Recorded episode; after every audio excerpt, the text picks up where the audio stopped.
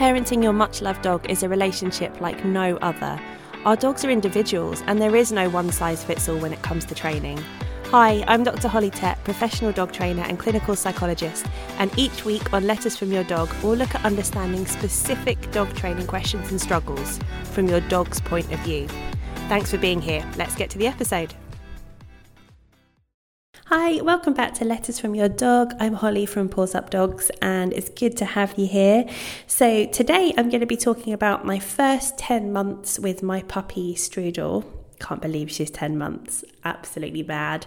Before we get to that, though, just a quick little note for any dog trainers or professionals that are listening.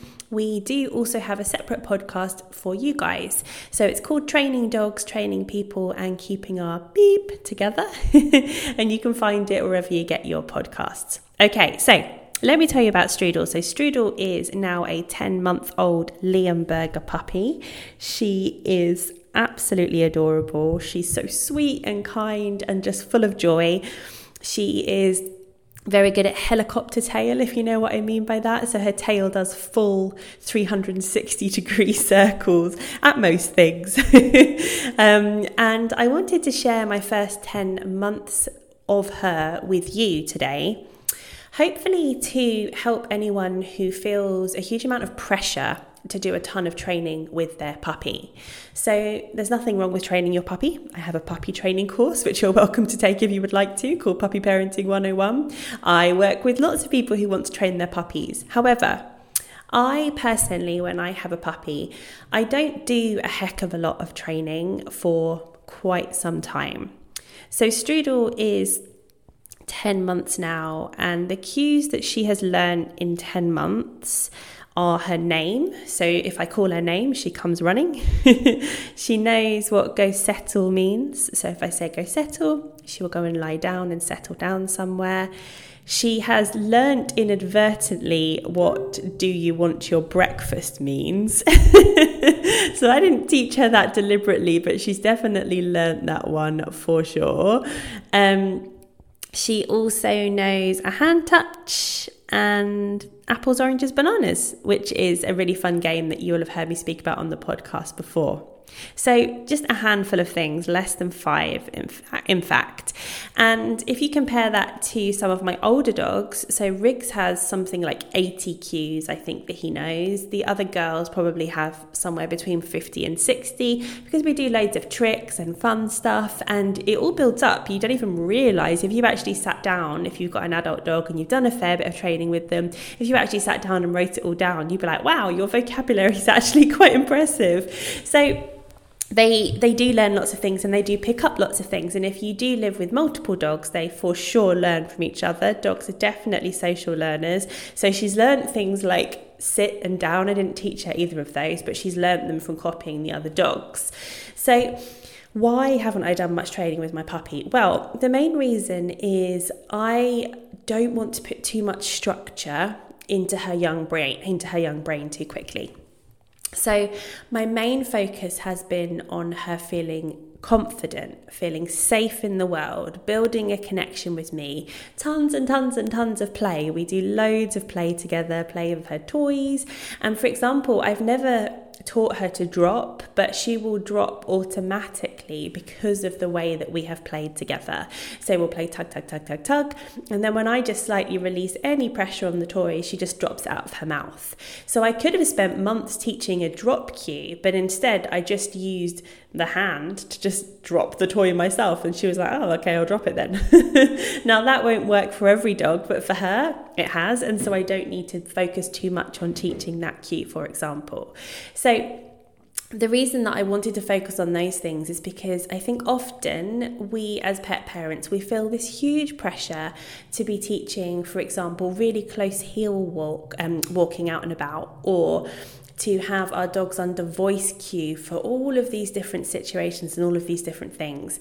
And I think it's a lot for them. It's kind of like if you put a very young child into a secondary school environment, for example, it would be too much, it would be the sessions would be too long, the teaching would be too intense and too difficult, and ultimately their brains would be like, "Wow, this is this is too much for me to cope with."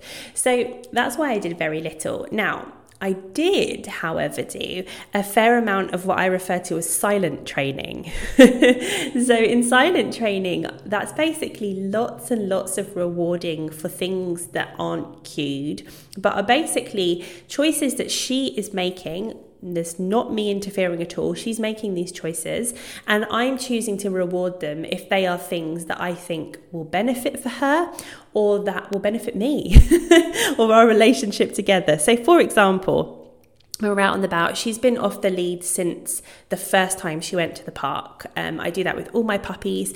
Young puppies will not leave you, they will stay very, very close. And so, from very, very tiny, I have them off the lead. So, that way, it's not a big deal when they finally come off. They don't bolt because they've always had that experience of being off and coming in close. So, bit of silent training off the lead, auto check ins to this day, every single time Strudel has chosen either to turn and look at me when she's off the lead, to come back to me, every single time I have rewarded her. I've rewarded her with toys, with treats, with running, with playing, with all kinds of things, just to make her understand that every single time she comes back to me or engages me, with me in some way, shape, or form out and about, wonderful things happen. So, inadvertently, I've taught a recall without a word. so, she's essentially recalling herself. So, that's the first thing. The second thing is disengagement from exciting things. So, you know, there's lots of things that are exciting to young puppies or lots of dogs in general, adult dogs. So if we're out and about in an environment and there's something really exciting happening, like a squirrel or another dog, maybe two dogs playing, people making noise, or because she's quite a distinctive dog, she's a big dog, you don't see many Leonbergers around. And so often we'll hear, oh my God. And it's someone that loves dogs that's seen her from across the road and wants to come and say hi to her, which is fine. But of course, if she hears that, oh my gosh, she assumes it's for her even when it's not. and so she starts to get excited because she knows they're going to come say hi, that she's going to be able to greet them and she's going to get loads of scratches and she loves people. So that in of itself is quite exciting. so each and every time that she has successfully disengaged, stop looking, stop listening, stop stalking, whatever it is that might be happening, and just glanced at me, I've made a big deal out of that. So I've always got treats on me. She's very food motivated. She loves toys too, but probably food a little bit more, I would say, especially chicken thighs. That's like number one right now. um, and I reward heavily for that. So any kind of disengagement, definitely.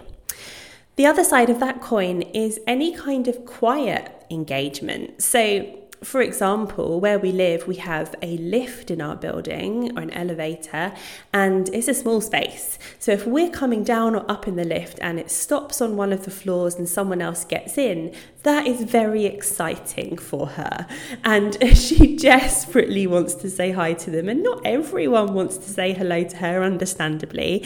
So, any kind of quiet engagement, so she's able to just stand there without getting in their face, without trying to jump at them, looking at them and then maybe looking away. She doesn't even have to look at me, but I will reward the ability to just quietly be in that small space with someone she desperately wants to say hi to. The same with dogs. So, if we greet a dog in the garden or out and about, or wherever we might be, we've got a big communal garden where we live. It may be that actually she's you know, straining to get to them, probably wouldn't reward that. But if she is able to be calm, maybe she kind of gets distracted and has a bit of a sniff in a bush or something, I would 100% be rewarding that. Same in the car. So we've she's been very good actually. We did lots of car travel when she was a youngster.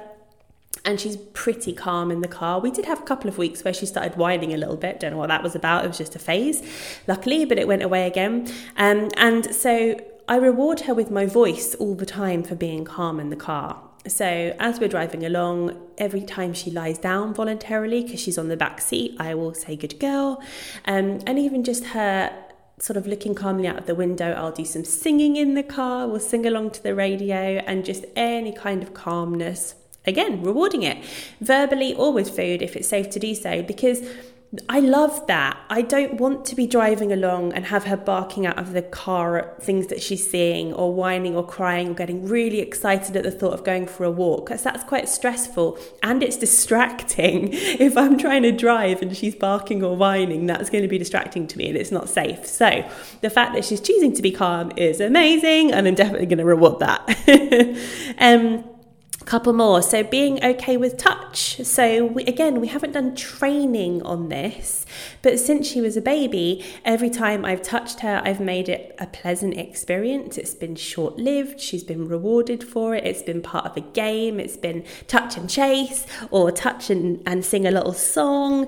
We've got lots of songs all about Strudel with her name in that I've just made up. Um, usually, some kind of version of Strudel do. I won't sing to you, I will spare you that horror. Um, um, but yes, any any time that I touch her and she's okay with it, I tell her what a good girl she is. Um, and the last one is leaving rubbish alone. So, like most puppies, as a youngster, she wanted to pick up everything in the street. Now, again, I haven't taught a leave it cue. I may do at one at some point, but I haven't just yet. And the reason for that is because that is a cue that asks a lot of a dog.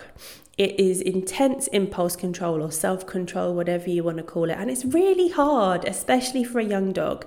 And I think when we try and teach that when they're very, very little, it's putting a lot of control on them and often they fail a lot and then they end up getting punished and it's just it's not nice for anyone.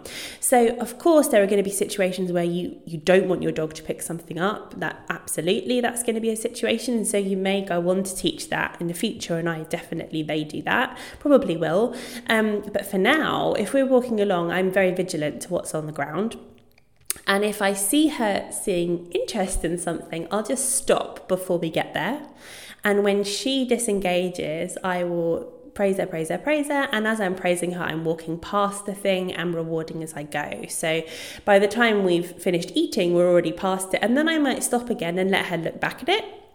And again, when she re engages with me, we're rewarding that as well. So I'm teaching a lot of the things that you may teach formally a recall, leaving food, um, disengagement, for example. However, they aren't trained. They are, I'm making use of her fantastic choices that she makes every single day. Not all of them are fantastic, obviously, but the ones that are get highly, highly rewarded. So they happen more frequently. And that's as simple as it can be. Often we really overcomplicate things and we come up with this huge list of stuff that we have to work through. Now, there is a difference between doing a list of fun things of your dog that you enjoy and it's great fun. So, my Canine Connection members, some of them are working through difficulties, but others of them are members simply because there are loads of fun games to do with your dog in Canine Connection. They don't always have to be fixing a problem, it can simply be just having fun with your dog. However, remember that that can be all you do if you really want to. You don't have to be spending loads of time doing loads of really strict and really regimented training. And that's the path currently that I have decided to take with Strudel. Okay, so have there been any problems? Have there been any difficulties? Good question. So, up until about a month ago, I would say no, nothing. She has been a dream. and then about a month ago, she started her first season and she was okay actually because my other dogs, when they've had their first season, they've been quite upset and quite withdrawn. I didn't really notice any change like that with her. However, a couple of weeks in, there was a change. And this was a very sudden, very intense frustration and desire to get to other dogs. Now, not necessarily sexually motivated, I don't mean it like that, but just any dog. So, Strudel has always loved dogs. She's very playful, she's very sweet, she likes playing with other dogs. And for her size, which is substantial, she's very gentle, especially with little dogs. However, Whereas before, she was doing all of that beautiful disengagement when we saw other dogs um, and playing sometimes. About a month ago, all of a sudden it was, oh my gosh, I have to get to that dog. If I can't get to that dog for whatever reason, we are on a lead, the other dog doesn't want to be greeted, whatever it might be, or we're going in a different direction maybe, intense and sudden frustration. So, kind of getting up onto her back legs, lunging and straining forward to get to the dog, and depending on the situation, sometimes barking, sometimes whining. Now, in of itself, I don't really care about the barking and the leaping. There's definitely things that we can do to help her with that. But what I do care about is how she's feeling, and that is definitely frustrated, and that is definitely a new thing. So you might think, oh, well, if you'd done some more training when she was younger, could you have prevented this? Well, maybe. But to be honest, actually we have done some of that training because we've done some of that disengagement work, some of that kind of silent training. So what I'd rather think of it is it's just a natural part of development. We all develop a little bit differently. There is no coincidence in my mind when this started, when her first season started. She's also coming up to a year, so entering the teenage phase a little bit later for, for giant breed dogs because they're still growing until they're three in some cases. so it's a normal part of development and it can be very easy to be scared and worried and oh my gosh, have I got an aggressive dog? If you're in this situation, please don't worry. You have a teenage dog, likely, and there are lots and lots of things that we can do to help them through this stage. But the real key is to try and manage some of your own emotions. So, 15 years ago, if I'd been in this situation, I'd have been so embarrassed when other people were looking, so worried about what people thought of me, what people thought of my dog, worried about what I was going to do to quote, fix the problem. Whereas now I'm like, eh, we'll get through it. um, I am upping the value of the food that I've got with me. I'm still rewarding that disengagement. And if I need to, I'm using distractions to get her to move away if I feel like she's locked on or fixated, or if a trigger has popped up just a little bit too close for me to be able to kind of get her attention. So, Moving forward, what are we going to focus on? Well, that is probably the first thing we're going to focus on. I want her to feel comfortable and calm in the presence of other dogs because it's not nice feeling frustrated. No one likes that feeling. Um, often you will hear in dog training, don't let your dog practice the behavior you don't want. So, in this situation, don't let your dog practice lunging at other dogs.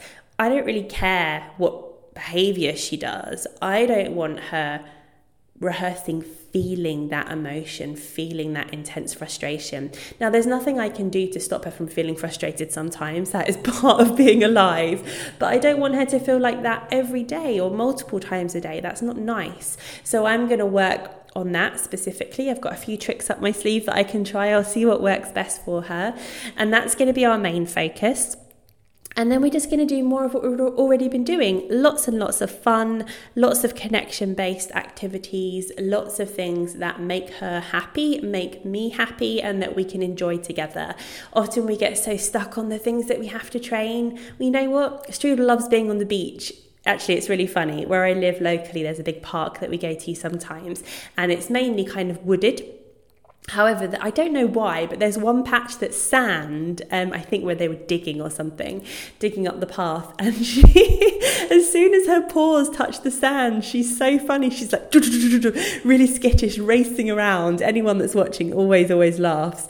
Um, so she loves sand. So going to the beach for the day, for example, can be a really nice one. And I'm not too far from the beach. I can get there in about an hour and a half. So that's very, very doable especially as we go into kind of autumn and winter, there's fewer people around, children are back at school, so it's a really nice time if you do have a dog friendly beach close by where you can take them. But whatever you and your dog love to do, that would be my focus. Um, next week on the podcast, we are going to be talking a little bit more about adolescent dogs and specifically how to live with them, love them, work with them. So, if you do have one at the moment or it's an area of interest for you, make sure you check out next week's episode as well. Okay, that's all for now. Take care. Bye.